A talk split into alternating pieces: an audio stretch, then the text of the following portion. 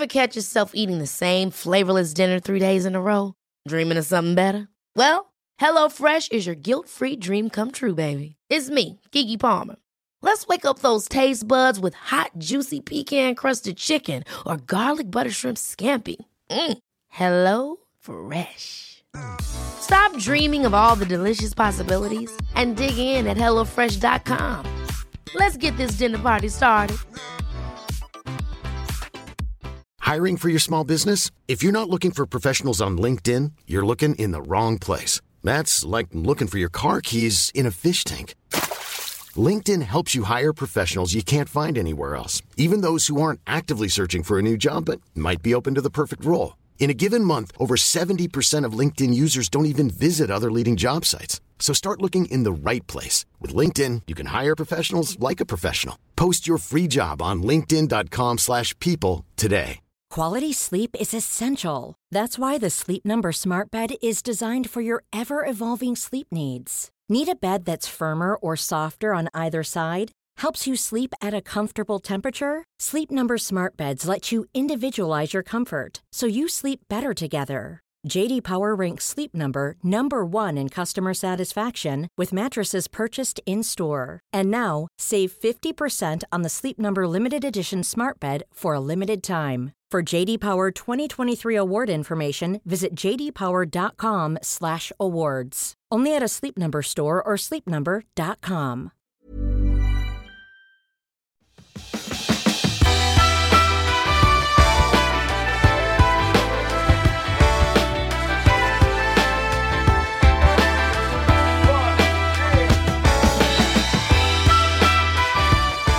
välkommen till Klimakteriepodden och avsnitt 215 av och med mig, Åsa Melin.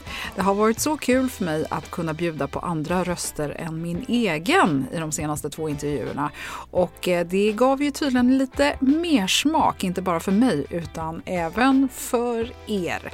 För det är extra roligt att ha skapat så stort intresse och massor med lyssningar.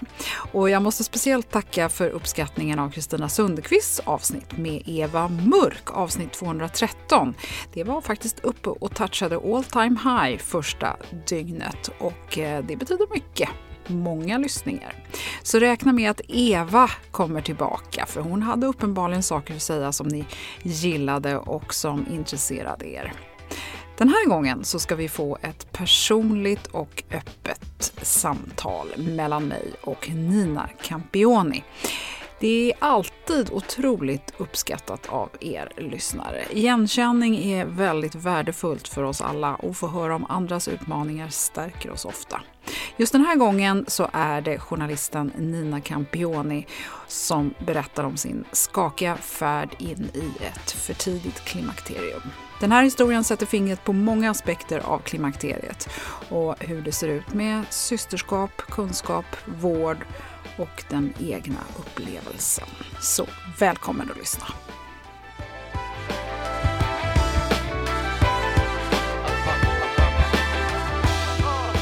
Okej Nina Campioni, hjärtligt välkommen till Klimakteriepodden. Tusen tack! Det är så härligt att ha en ung kvinna som kan berätta om klimakteriet för oss. Ja, det är så härligt att vara en ung kvinna och berätta om klimakteriet. Ja. Ja, Nej, det är som Men, det är bara. Nina, du är 43, författare, ja. journalist, programledare, bloggare, poddare. Vattnet går heter din podd. Mm, just det. Och eh, du är influencer och du talar ju en hel del om klimakteriet. Ehm, mm. Kan du berätta, hur, eh, hur kommer det sig och hur började det? Ja men det började, alltså när, så här i, i backspegeln så inser man ju att det började eh, långt tidigare innan jag själv liksom visste att jag var i, i då förklimakteriet. För att jag, när jag och min man ville försöka oss på att få ett syskon till vår dotter Essie, då var ju jag då 38 kanske måste jag ha varit, ja. Och när vi fick vår, vår, vår dotter, vår första, vårt första barn, så gick det alltså, inga problem. Först, liksom, vi hade inte ens börjat försöka, så mm. var jag gravid. Så vi hade ju inga betänkligheter på att det skulle vara några konstigheter.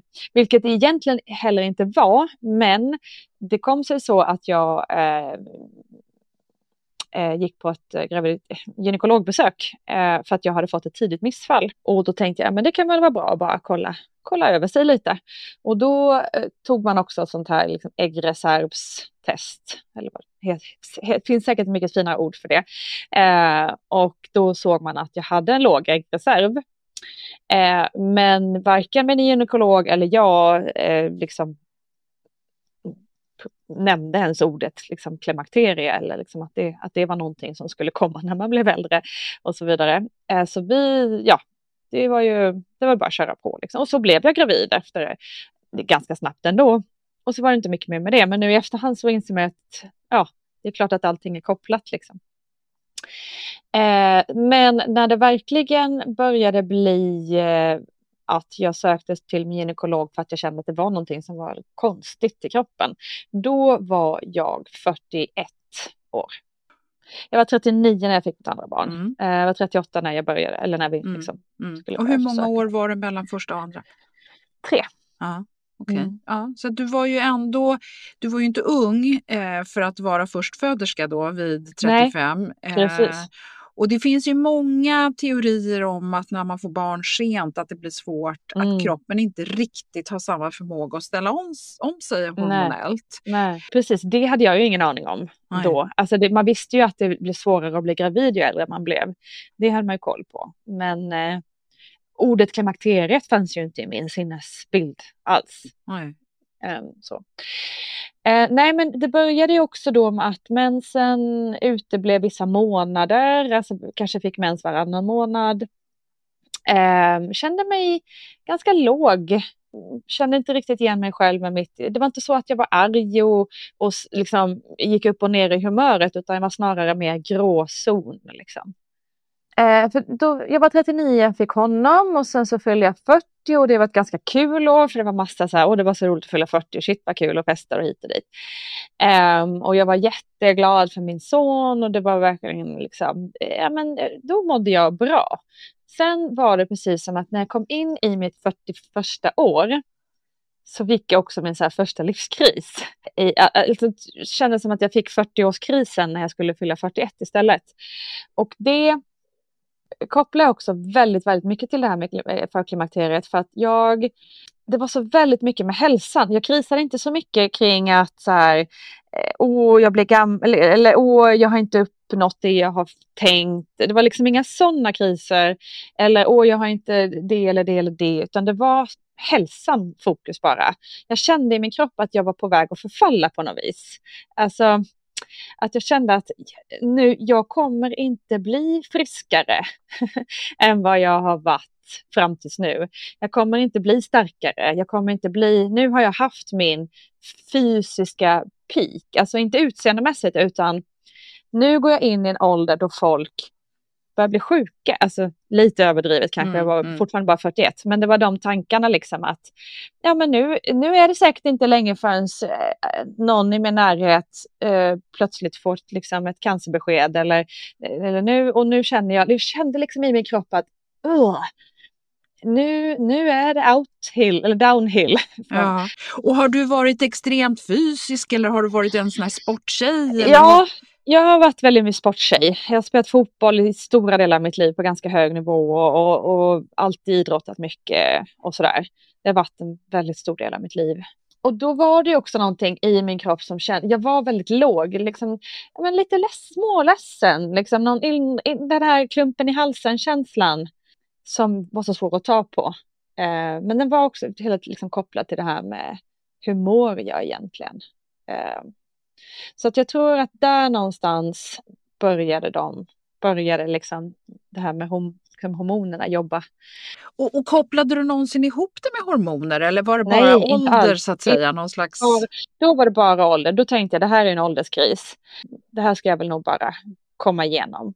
För då trodde jag också att jag var gravid eh, vid ett tillfälle för att mensen inte kom då en månad sådär. Jag har inte haft en mens som har stört min vardag så att säga. Eh, väldigt liksom, lite PMS, väldigt lite blödning, väldigt få dagar, aldrig haft ont i magen eller liksom några kramper eller så. Så, så jag har varit ganska oberörd av min cykel tidigare i livet, så därför har jag kanske inte heller varit så noga med den om man säger så. Men så plötsligt jag, men gud nu, nu kommer ju inte mensen här. Ha, och det känns lite som att det drar i äggstockarna. Det, det är någonting som är konstigt i kroppen. Jag tyckte det kändes som att brösten svullnade. Bara, nej men jag är ju gravid. Klart jag är gravid. Jag behöver inte ens ta ett gravidtest. Och hur var känslan kring det då? Nej men jag, jag blev jätteglad. Eh, så att den här gud. nedstämdheten fick en liten skjuts uppåt? Ja, precis. Jag bara yes, det är där, kanske därför också som jag varit lite, mått lite konstigt. Och vad kul, vi, ska, vi vill ju ha en stor familj och vi var ju liksom, vi vill ju verkligen det och jag har känt mig lite, det var ju synd att, att jag kom igång så sent. Jag träffade min man ganska, nu gör jag så här situationstecken, i, i, sent i livet liksom. Jag var singel rätt länge och sådär.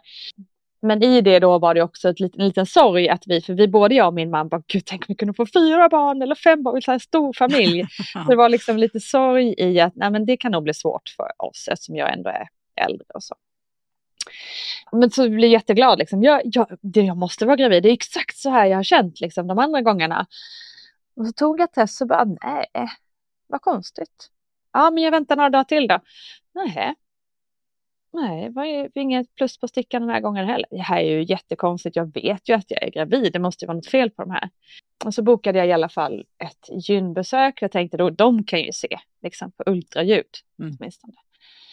Och de bara nej, nej, men eh, vi kanske ska ta något. Då gjorde de något blod, vad det nu var. Eller jag fick väl gå och göra något blodprov gud vad jag, det här kan ju du mycket bättre. Vad är det för slags Ja, jag skulle gissa att de tittade på follikelstimulerande hormon och kanske även östrogen nivåer. Ja. Men jag tänker också det här med äggreserven. De måste ju i gynundersökningen sett hur det såg ut på äggstockar tänker jag. Ja, precis. Och det gjorde de väl säkert då. Jag minns inte exakt vad hon sa där. Men hur som det var i alla fall så gjorde vi ju tillräckligt med, med tester som, som tydligt visade då att jag var liksom antagligen i förklimakteriet. Mm. Och det var ju bara, ursäkta vad sa du nu? alltså det var, hade ju inte överhuvudtaget liksom korsat mina tankar alls. Det var ju någonting som man, man gjorde när man var kanske 55 eller att man kom in i liksom, klimakteriet. Um, det var ju min enda bild av det hela. Samtidigt som det ändå var en lättnad för det förklarar, alltså det var inte en lättnad för jag, vill, jag hade ju hoppats på att jag var gravid, men det var ändå en liten lättnad av att okej, okay, jag, jag är inte sjuk.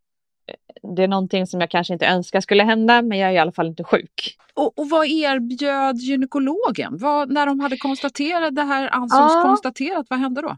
Precis, då sa hon antingen så här, vill ni ha fler barn, då måste vi sätta fart med det nu. Eh, eh, alltså i någon form av IVF-situation eh, då ju. Det var det ena alternativet. Och det andra alternativet var då att få den här um, syntetiska progesteron eh, läkemedlet. Så eh. hon ville ge dig någon form av hormonbehandling? Precis. Men inte östrogen, det talade man inte om. Nej, det gjorde hon inte då. Hade du fått rikliga blödningar eller någonting? Som... Nej, ja, jag hade haft en ganska riklig blödning eh, innan det här besöket. Men jag kunde känna ganska tidigt, alltså, jag, jag kan säga att jag inte gick tillbaka till henne eh, sen. För jag kände inget, ingen, inget förtroende alls. För hon var så här, jag tycker du ska ta det här. Men gå hem och tänk på det och läs gärna några artiklar av den här gynekologen. liksom så här, här kan du läsa på om Aha, ämnet. Okay. Jag bara, men som jag har frågor till dig så kommer, så, så kommer inte du svara på dem utan jag ska läsa på själv. Liksom. Oj, ja. Det var den eh, inställningen som det var där. Så att jag kände okej, okay, tack, men då vet jag vad som hänt och så får vi se hur vi gör framåt. Och du tog då inga mediciner eller inga hormoner? Då tog jag ingenting. Nej. För då, jag kommer också lite från en familj och en, ehm, en bakgrund där vi liksom, vi är absolut inte antroposofer på det viset, men det är ändå lite så här, kanske man kan testa naturläkemedel, alltså så här, innan man går på. Och, eh, och jag har också väldigt starkt känt att jag slutade till exempel med p-piller och så när jag kanske var 22 eller någonting, för jag kände att jag vill inte hålla på och mixtra med det här. Eh, det var ju också det att eh, den här gynekologen förklarade inte heller riktigt varför det vore smart med med hormonbehandling eller liksom någon form av läkemedel. För att... Nej, för vi kan ju lägga till det att egentligen handlar det i ett tidigt klimakterium så handlar det ju om att ersätta det som kroppen inte själv förmår Ja. att producera fram till Ja. den dagen där det är naturligt att man tappar det.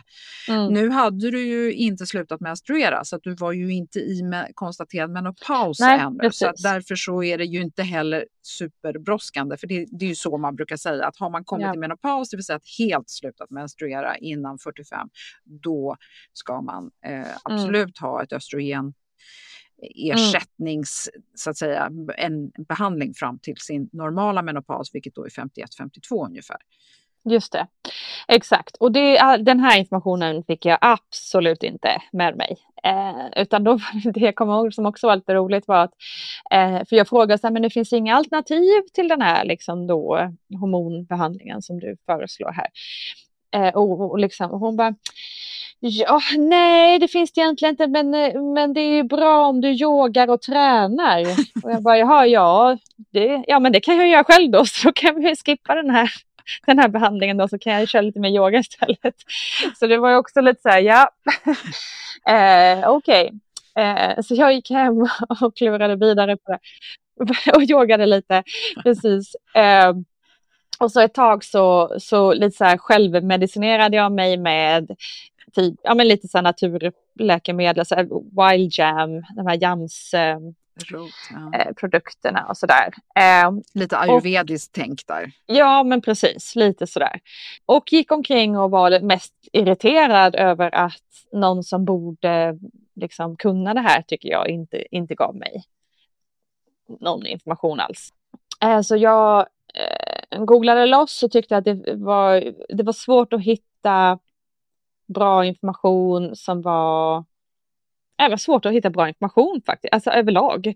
Din podd kom ju upp i googlingen, eh, men jag, det var någonting som var så här, jag är ändå inte riktigt redo att liksom Du vill lyssna. inte, du Jag- vill jag inte ville- acceptera att Nej. Klimakteriepodden kunde vara för dig. exakt, exakt. Ja, men det var nog lite denial där ett tag, eh, tror jag. Innan jag liksom förstod att nej men jag, det är inte mycket jag kan göra åt det här va. Nu är, nu är det som det är. Gilla läget och, och jobba med det istället. Men inte förrän egentligen senaste året tycker jag att det har kommit eh, alltså du har ju gjort ett otroligt jobb med att lyfta frågan. Men jag tycker också att det, bara det senaste året har det börjat komma fler och fler som vågar prata om det och som, som, som gör att det faktiskt sprids som ett, som ett, som, som ett ämne som, ja, men som vi alla ska gå igenom, som inte är några konstigheter, som bara, det, liksom, låt oss bara äga den här klimakteriedelen i våra liv. Hur, hur känner du då i det, så att säga, den sfären du är med kvinnor som är snarare i din egen ålder och kanske Mm. yngre också? Hur, hur Mm. upplever du där att man tar frågan och, och vill du, orkar du ta upp den? Jag vet ju att du talar om den en del Ja. i dina medier men vill, därifrån till att sen faktiskt vilja diskutera det är ju något annat. Precis. Jag tycker ändå att vår generation, jag tror den ännu yngre generationen kommer vara ännu bättre på det. Att vi ändå är ganska, ja det är väl inget konstigt att prata om det. Alltså, mm, vi, det känns som att vi lite mer har fått med oss att det, det, det är liksom precis som att det har varit mycket, blivit mycket enklare att prata om mens eh, de senaste fem tio åren än vad det var när jag var tonåring. Alltså dagens tonåringar och 20, alltså det är ju, herregud, det är, det är inget konstigt att prata om det. Det har ju hänt jättemycket och jag tycker att det märks på, på det här ämnet också. Alltså när jag fick liksom mitt, min dom, vad säger man? Ja, det låter ju ganska illa då. Då har vi inte kommit så långt i den här frågan i alla fall. Om man ska se det som liksom Nej, straffet. Jag bara skojar, jag bara känner att det bara, min dom. Ja. Eh, nej men alltså när jag fick, vad säger mitt besked att Ja, jag, nej, men jag okej. var När, i, när, när du precis. stod inför faktum att du var i någon Precis. form av klimakteriets förstadie. Exakt. Då kände jag så här, men gud, det här är verkligen någonting som vi, eh, i, ingen någonsin har pratat med mig om i mitt liv. Men när jag sen eh, lyfter det i olika sammanhang så är det liksom ingen som, rycker, eh, liksom ingen som höjer på ögonbrynen. Det kanske inte kommer så jättemycket följdfrågor, men det är heller inget som är så här, nej det ska vi inte prata om. Utan jag försöker slänga in det lite sådär helt casual i, i samtalsämnen. Ja men, ja, ja, men eftersom jag är klimakteriet så, så, så har inte jag det problemet. Liksom, om vi pratar om, alltså vad nu kan vara. Alltså, så jag försöker, jag försöker bara ta upp det lite vid sidan om vad som helst. För, för jag tänker så här att det är, det är intressant att eh, jag hade Lotta Gray med här i podden. Hon är ju 55 ja. och kom ja. ju inte så att säga i tidigt klimakterium men hon har ju varit, eh, hon har ju en liknande profil som du om man tittar på följare och blogg och, mm. och, och såna här saker. Eh, och hon upplever, hennes följare mellan 45 och 55, hon upplever att de äldre är mer så här, men gud håll tyst eh, pratar ja, inte så mycket. Ja. Medan de yngre är mycket mer mm. peppande. Åh, vad kan man mm. göra och intresserade. Mm. Eh, hur ser dina följarprofiler ut och ser du någon skillnad på dem? Alltså jag har bara fått positiv feedback. Enbart, enbart positiv och enbart så här Dels allt från hurra vad bra att du lyfter frågan till jättemånga som, gud, ja men precis så där för mig också. Och jag, alltså som verkligen bli, vill dela med sig själv. Jag märker bara att, de yngre, att den yngre, och det märker jag också i mitt, liksom, jag har ju den här podden Vattnet går där vi pratar graviditet och där är det mer fertilitets, liksom så. Och den gruppen är ju ännu, kanske ännu yngre än vad min liksom bloggläsarskara är. För där är det många som liksom kanske försöker få barn eller funderar på att kanske bli förälder och då kanske man är ännu lite yngre då ju. Mm. Och det är ju liksom, herregud, det är väl inga konstigheter att prata cykler eller liksom mens eller eh, hormoner eller det är bara fullt öppet och härligt.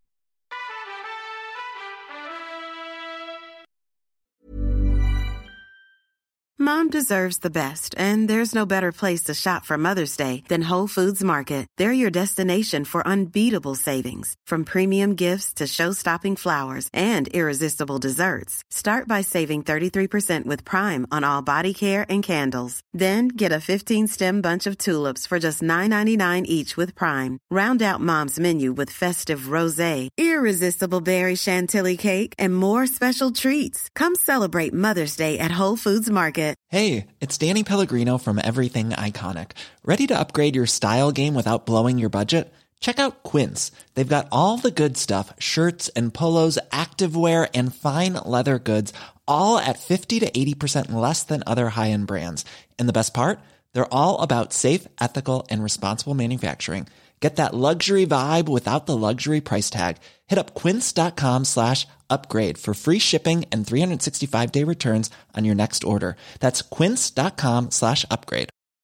Quality sleep is essential. That's why the Sleep Number Smart Bed is designed for your ever evolving sleep needs. Need a bed that's firmer or softer on either side? Helps you sleep at a comfortable temperature? Sleep Number Smart Beds let you individualize your comfort so you sleep better together. JD Power ranks Sleep Number number 1 in customer satisfaction with mattresses purchased in-store. And now, save 50% on the Sleep Number limited edition Smart Bed for a limited time. For JD Power 2023 award information, visit jdpower.com/awards. Only at a Sleep Number store or sleepnumber.com.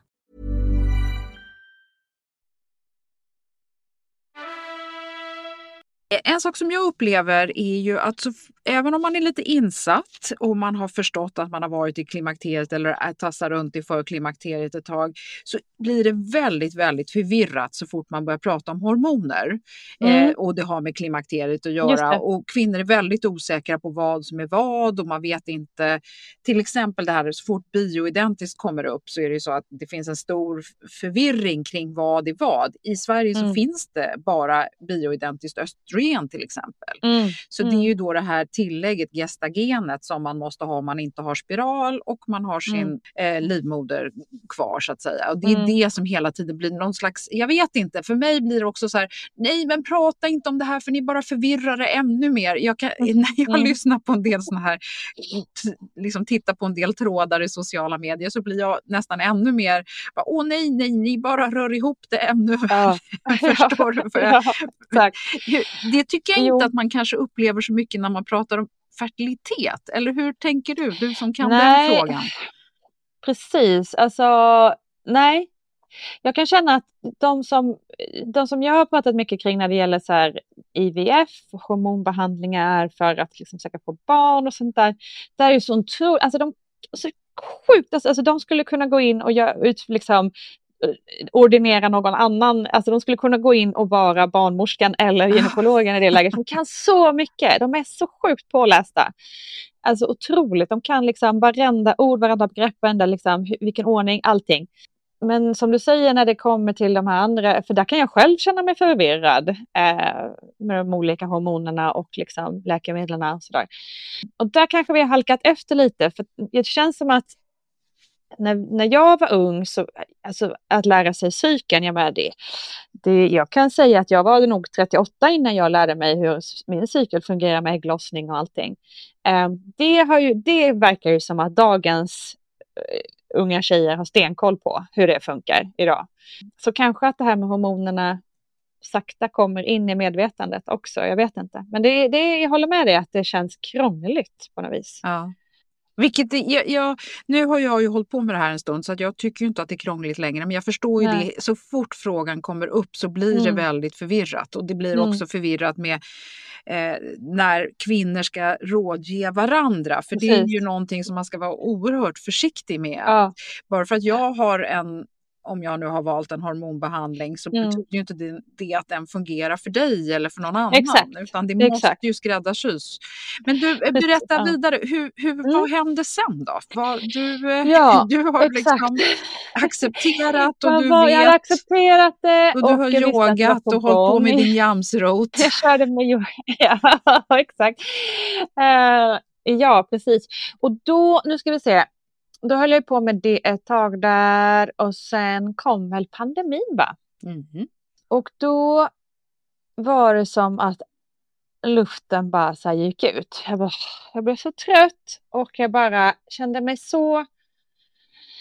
Ja men det var nog, det kanske inte en fullblodig depression men absolut eh, deprimerad, låg eh, ledsen, in, liksom, inte ledsen så att jag grät, men liksom ledsen att inget var, inget var kul, inget var, allting kändes mest bara ganska hopplöst. Saker som jag visste att jag i normala fall hade sett fram emot så mycket. Bara bara så här, ja, ja det kan vi väl göra då. Alltså, he, alltså jag, jag kände att jag var en helt annan person. Jag fick också lite vallningar, ganska alltså, smärtfria ändå jämförelsevis med många. Jag slapp det på nätterna till exempel, så jag sov ändå bra. Utan det var mer på dagtid, det kunde komma liksom, oh, liksom attack. Eh, men gick över ganska fort. Så att jag eh, har varit väldigt skonad ändå från mycket fysiska symptom faktiskt. Jag har, mitt har varit mest det mentala måendet. Känt mig jätte, jätte, jättelåg och inte känt igen mig själv. Väldigt känslig för stress det här med minnet, alltså, det har jag gråtit över många gånger. Att jag, jag har fasiken inget minne. Det är liksom, det är sån jobbig känsla och, och veta att man, nej, jag skulle ju gjort någonting, men vad fan var det? Alltså, alltså man känner sig så hopplös. Och så har det också varit lite kombination med att min man bara liksom men du kan väl inte skylla allt på klimakteriet? Ja. liksom, du vet så här. Det var liksom, att, liksom, också lite liksom, tension däremellan, att han liksom, kanske inte riktigt förstått att, att mitt dåliga minne eller mitt, eh, mitt låga, liksom, min depression så här, har, har kanske varit, och jag fattar kanske inte heller det själv heller, att det, det, det mesta eller allt har varit kopplat till klimakteriet. Utan har kanske mest trott att och det spelar kanske ingen roll heller, men kanske trott att, att jag bara, att livet bara är piss liksom. Och det har varit en väldigt jobbig, ja, men jag har alltid varit eh, verkligen uppvuxen med glaset halvfullt och det finns inga dåliga väder, bara dåliga kläder-mentalitet. Eh, eh, så att plötsligt var den som bara, nej, jag vet inte. Vi stannar bara inne. Liksom, det var, det var så konstigt och jobbigt och tråkigt. Um, men å andra sidan så kom ju pandemin nu blev det som att den var en så utlösande faktor. Det, det, det, hade väl hänt ändå också antagligen. Liksom. Men lite tack vare pandemin, om man nu får säga så. I och med det jobbet jag har, så jag är ju liksom en frilansande journalist och så. Och liksom är ute på mycket grejer och springer hit och dit och gör mycket, mycket olika uppdrag och så. Så plötsligt över en dag som ni alla vet så bara stängdes ju allting ner. Och man bara, nu kan jag bara jobba hemma liksom från min lilla säng i stort sett. Och tack vare det ändå så gav ju det ett utrymme för att faktiskt reflektera över hur jag mådde på riktigt. Eh, innan hade jag ju bara kunnat köra på och, och skita i att jag kanske inte mådde så bra. Så dels gjorde ju det att jag dels började gå i terapi eh, och bokade en tid på ja det kom i och för sig lite senare, men jag, jag gick på en föreläsning med hon, eh, vad hon nu heter, Her Care-grundaren. Mia Lundin. Just det. Och fick en helt, liksom för första gången, eh, ja, så har jag också lyssnat på dig naturligtvis, men liksom i den kombinationen, en, liksom alla de här liksom parametrarna, din podd, eh, Mia och terapin, en liksom ah, men hallå, det är ju liksom, det kanske, det kanske är hormonerna då, Nina. liksom, wakey wakey. Och det var så jäkla skönt att fatta det eh, på, på liksom ett djupare plan. Att dels liksom kanske det är inte är mitt fel i situationstecken. Eh, att, jag må, att jag bara går omkring och är deppig, tråkig person. Och dels finns det hjälp och dels kan jag jobba med det. Eh, så genom terapin har jag också liksom fått massa bra sätt att liksom jobba med minnet och liksom jobba med min självkänsla och massa andra saker som har gjort att, att jag liksom, och jobba med stressen. Att jag mår så himla mycket bättre bara av det. För jag har ju faktiskt till denna dag ännu inte gått på någon behandling. Jag ska till gynekolog på måndag. När vi, ja, då får vi se när det här sänds, men, men när vi pratar i alla fall så ska jag eh, till det på måndag och förhoppningsvis då eh, få behandling eh, utskriven.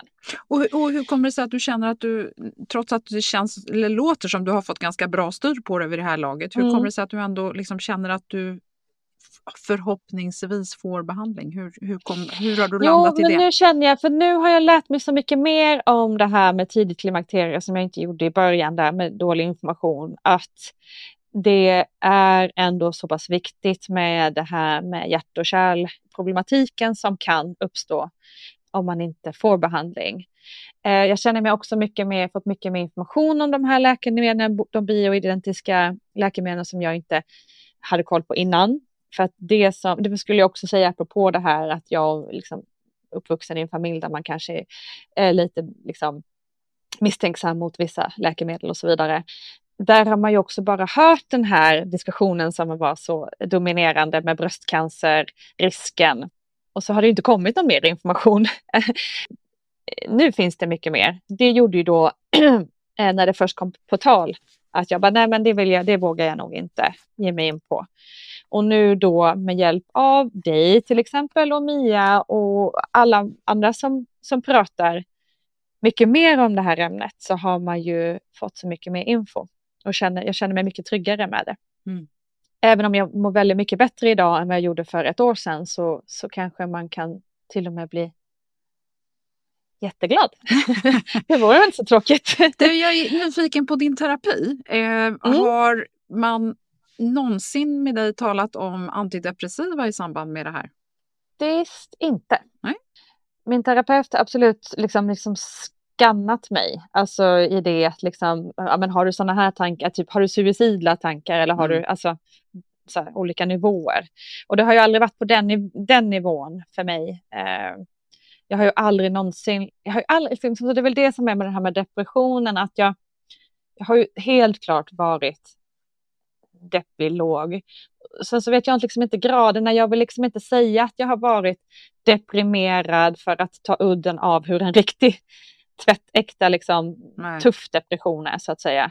Eh, för jag har ju ändå eh, absolut liksom kunnat ta mig ur sängen och ta mig i kast med dagens uppgifter och, och liksom eh, klarat av att vara social och hitan och ditan.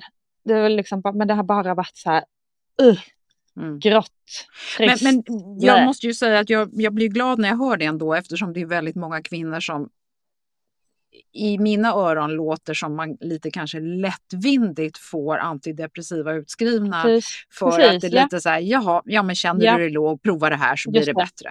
Just det. Och det vet jag, alltså hade jag sökt till eh, vårdcentralen så kanske eh, det hade kunnat komma på förslag, tänker jag, på ett annat sätt. Jag vet inte, jag har nog också haft tur med, med vi har haft två olika terapeuter. Eh, den ena mycket mer fokus på stressbehandling eh, och den andra mer liksom, vad ska man säga, vanlig terapeut. Mm. Och båda eh, riktigt jäkla eh, kick-ass kvinnor som fattar liksom kvinnans eh, kvinnans liv och hur hormoner påverkar oss och hur vi liksom så. Mm. Du, hur tror du att man mest och bäst kan nå ut till kvinnor med rätt information då? Och när tror du att man är mottaglig?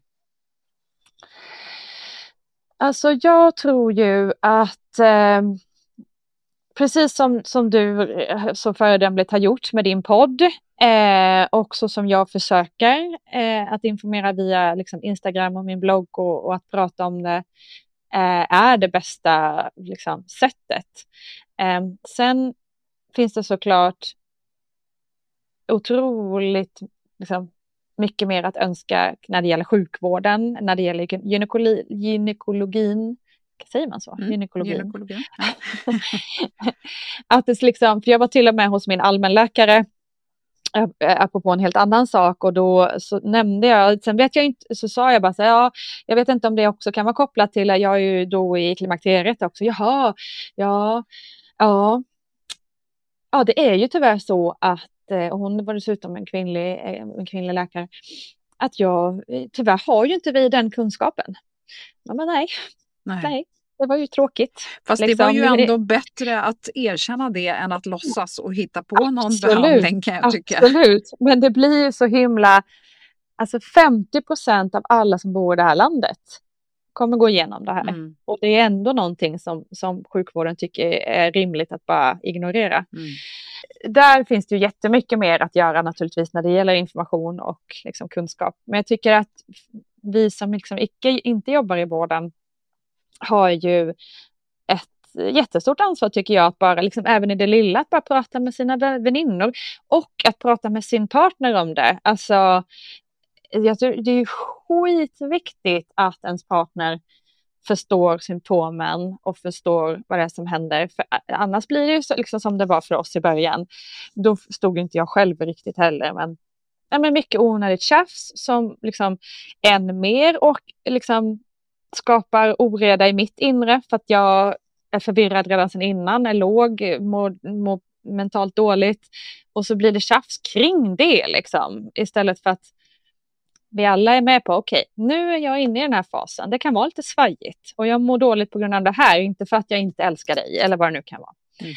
Dela med sig och så. Och jag tycker som sagt att det blir ju bara bättre och bättre. Mm. Eh, ja, bara det. man vet var informationen finns tänker jag, så att man, och mm. rätt information. Och mm. Sen går det ju inte att pracka på någon eh, information, för så Nej, är det ju. Liksom. Vi är ju alla eh, olika och vi är olika mm. intresserade och mottagliga för det som kan mm. anses vara en Ja, men jag vet ju många som tycker att det är nästan som en, att ge någon en liksom, förolämpning att överhuvudtaget föreslå att mm. klimakteriet skulle kunna vara en orsak till ja. en viss, ett visst symptom. Just det. Alltså, för man kan ju ändå prata om det på ett sätt som inte är så här eh, nu ska jag ge dig lite information, utan man kan, liksom, man kan ju alltid utgå från att så här var det för mig och för mig var det jobbigt med de här sakerna. Det är, för oftast har man ju en nidbild av att klimakteriet, ja men det är de här svettningarna. Och så blir man lite arg, typ. Alltså det, det, jag tycker det är så himla viktigt att vi får upp det här att nej, men det kan också vara att man bara liksom att man är låg och det är lite jobbigt och man är extra känslig och minnet kan försvinna. Liksom. Mm. Det, vet, sådär. det är så mycket, det är så väldigt många diffusa symptom. Mm. Och vissa får mer av det ena och liksom, det är så himla olika. Men jag pratade faktiskt i, häromdagen bara med en granne som eh, bara så här över staketet verkligen. Och det var så himla, jag blev så himla glad då för att jag bara shit vad vi ändå har kommit långt. För vi, vi är grannar men vi är ju inte egentligen så, så nära att prata om allt. Men hon har varit um, ja, men, utbränd. Och då frågade jag liksom men hur mår du nu? Så där, jo men det är bättre. Och, och så, men jag sover dåligt, jag svettas så mycket om nätterna. Och jag bara, hmm, klockan ringde. och jag bara, ja men gud vad intressant. Och då sa jag lite så här, du, jag bara tänker, för, för jag har ju ofta också haft sådana där svettningar och jag är ju rätt, jag kom ju in i tidigt klimakterie när jag var ganska ung och bara, det kanske är någon, liksom, jag säger inte att du är det, men det är ju något, koppling kanske, kanske. klura lite på dina symptom. Mm. Och hon bara, du vet du vad, det slog mig faktiskt också häromdagen. Och så bara pratade, så kunde vi prata en halvtimme om det liksom. Mm. Ja, inte bara det här, nej jag är inte där än. Och det, nej, som, precis, som att det bara exakt. slå ifrån sig. Ja, nej, ja. Men sen förstår ju jag också att alla inte är intresserade av att sitta och lyssna timme timme ut och timme in på Klimakteriepodden eller sitta och, och, googla ihjäl sig på ämnet. Det fattar jag också. Men eh, jag tror att man kan komma väldigt långt med att ge sig själv lite förståelse och förlåtelse för att man mår som man gör. Eh, utan att för den saken skulle bara pro problematisera eller kräva att man måste gå vidare i det. För det behöver inte alla Exakt. göra. Nej, precis. Sen tycker jag också att jag märker en förändring i samhället att vi kvinnor är har gett oss själva tillåtelse eh, att bry oss om hur vi mår. Mm. Alltså innan har ju inte kvinnor fått det utrymmet. Vi ska liksom, ja men du vet, eh, det ska bara bitas ihop mm. eh, som jag var inne på tidigare. Framförallt liksom min, ja men min mammas generation, det var ju bara herregud, fanns väl inget, det, nej, det helst inte prata om något, absolut inte liksom visa sig svag eller vad det nu skulle kunna vara. Eller liksom, det var bara att, nej, mm. kör på. Jag idag. tänker att för, för våra mammor och sådär så handlar det tror jag mycket också om, om det här att de eh, framförallt den generationen som var hemmafruar. Det var på något sätt, ja. vad har du att bekymra dig över på något Exakt. sätt? Att liksom, då, då fanns det inte, man fick inte Ja, du har det ju så skönt medan jag måste åka och mm. jobba hela dagarna. Ja, Vad har du precis. att klaga över? Du kan ju bara gå här och fiffla hemma. Mm. Jag tror att det finns en hemsk eh, liksom, historik mm. i det där, nu är jag fördomsfull, men, och det gäller naturligtvis Nej, men absolut. inte alla. Men... Jo men absolut och så, och så dels hela liksom, det var ju också alltså, absolut inget som man någonsin skulle prata öppet om no överhuvudtaget något som rörde de kvinnliga köns, könsdelarna eller könshormonerna. Så det har ju hänt så sjukt mycket de senaste åren. Kvinnans lust, bara en sån ja, sak. Ja, ja. Jag menar, precis, för det är ju också, liksom, det får, det får vi, vi får kräva det idag. Det händer så himla mycket härligt ja. hos, hos eh, dels i min generation men ännu mer i den yngre generationerna. Um, och det känns så himla grymt. Det Nina får vara ett slutord som heter duga. ja men eh, super, vad, vad bra Nina. Det kändes väl ja. ganska konstruktivt, eller hur? Det hoppas det. Ja, vad kul. Jättehärligt att känna att man kan prata om det här på ett kul Ja, sätt och då kan man ju också gå till Vattnet går om man behöver lära sig lite mer om hur det var egentligen när man själv försökte bli gravid ja, och allt det där som man missade då. Ja, och sen kanske man, man redan har eh, eh, döttrar i åldern som det är aktuellt mm. för. Så där kan det precis. finnas eh, mycket ja, information att hämta. Och sen så finns det då eh, också något avsnitt med mig med i Vattnet yes. går. Så att eh, vi snackar klimakteriet också. Det får man jättegärna lyssna på också. Ja. Verkligen. Ja, typ... Och så pratar vi lite föräldraskap ibland också, så det kan ju vara intressant för, för en del också. Ja, jösses. Det mm. är mm. tonårsutmaningar vet jag många yep. som lyssnar här som har. Eh, och, eh, och så är det inte så lätt när man själv känner sig som en tonåring emellanåt. Nej, exakt. Tusen tack Nina Campioni tack för att du själv. kom till Klimakteriepodden idag. Berätta, var hittar man dig om man nu blev nyfiken på din blogg? Ja. Vattnet går heter din podd.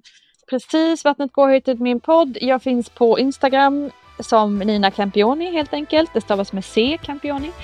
Och eh, sen har jag en blogg och där tror jag också enklast att bara googla Nina Campioni blogg så kommer den upp. Den finns på ett ställe som heter Motherhood mm. som är själva portalen. Mm. Och jag vill också Åsa tacka dig för allt otroligt viktigt jobb du har gjort med den här podden. Tusen tack. Så, så mycket hurra-rop Ja, för dig. men vi kämpar på Nina. Du har Vi ju många det. år kvar i etern tänker jag. Och sen så som Ja, journalist så finns det ju säkert utrymme att skriva om ämnet också. Ja men sant, Ja, verkligen. fint.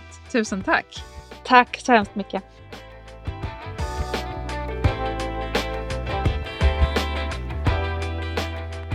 Finns många fina och öppna personliga berättelser i Klimakteriepodden. Lotta Gray som vi nämner i det här avsnittet hittar du i avsnitt 207. Offentliga personer som har delat med sig är bland annat Blossom Tainton och Agneta Sjödin. Och eh, en av de mest uppskattade personliga berättelserna hittar du av Betty Vasenius i avsnitt 196. På klimakteriepodden.se kan du gå in och klicka på ämnet ämnen och där hittar du personliga berättelser så har du en hel radda att välja på. Mer om tidigt klimakterium hör du i avsnitt 28 bland annat. Och eh, just avsnitt 28 är med gynekolog och professor Angelica Lindén Hirschberg. Och vill du höra mig tala om mitt klimakterium och varför jag startade Klimakteriepodden så kan du lyssna på avsnitt 100.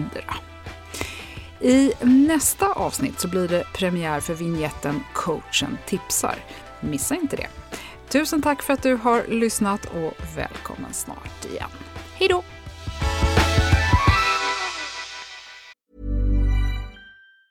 Have catch yourself eating the same flavorless dinner three days in a row? Dreaming of something better? Well, hello Fresh is your guilt-free dream come true, baby. It's me, Gigi Palmer.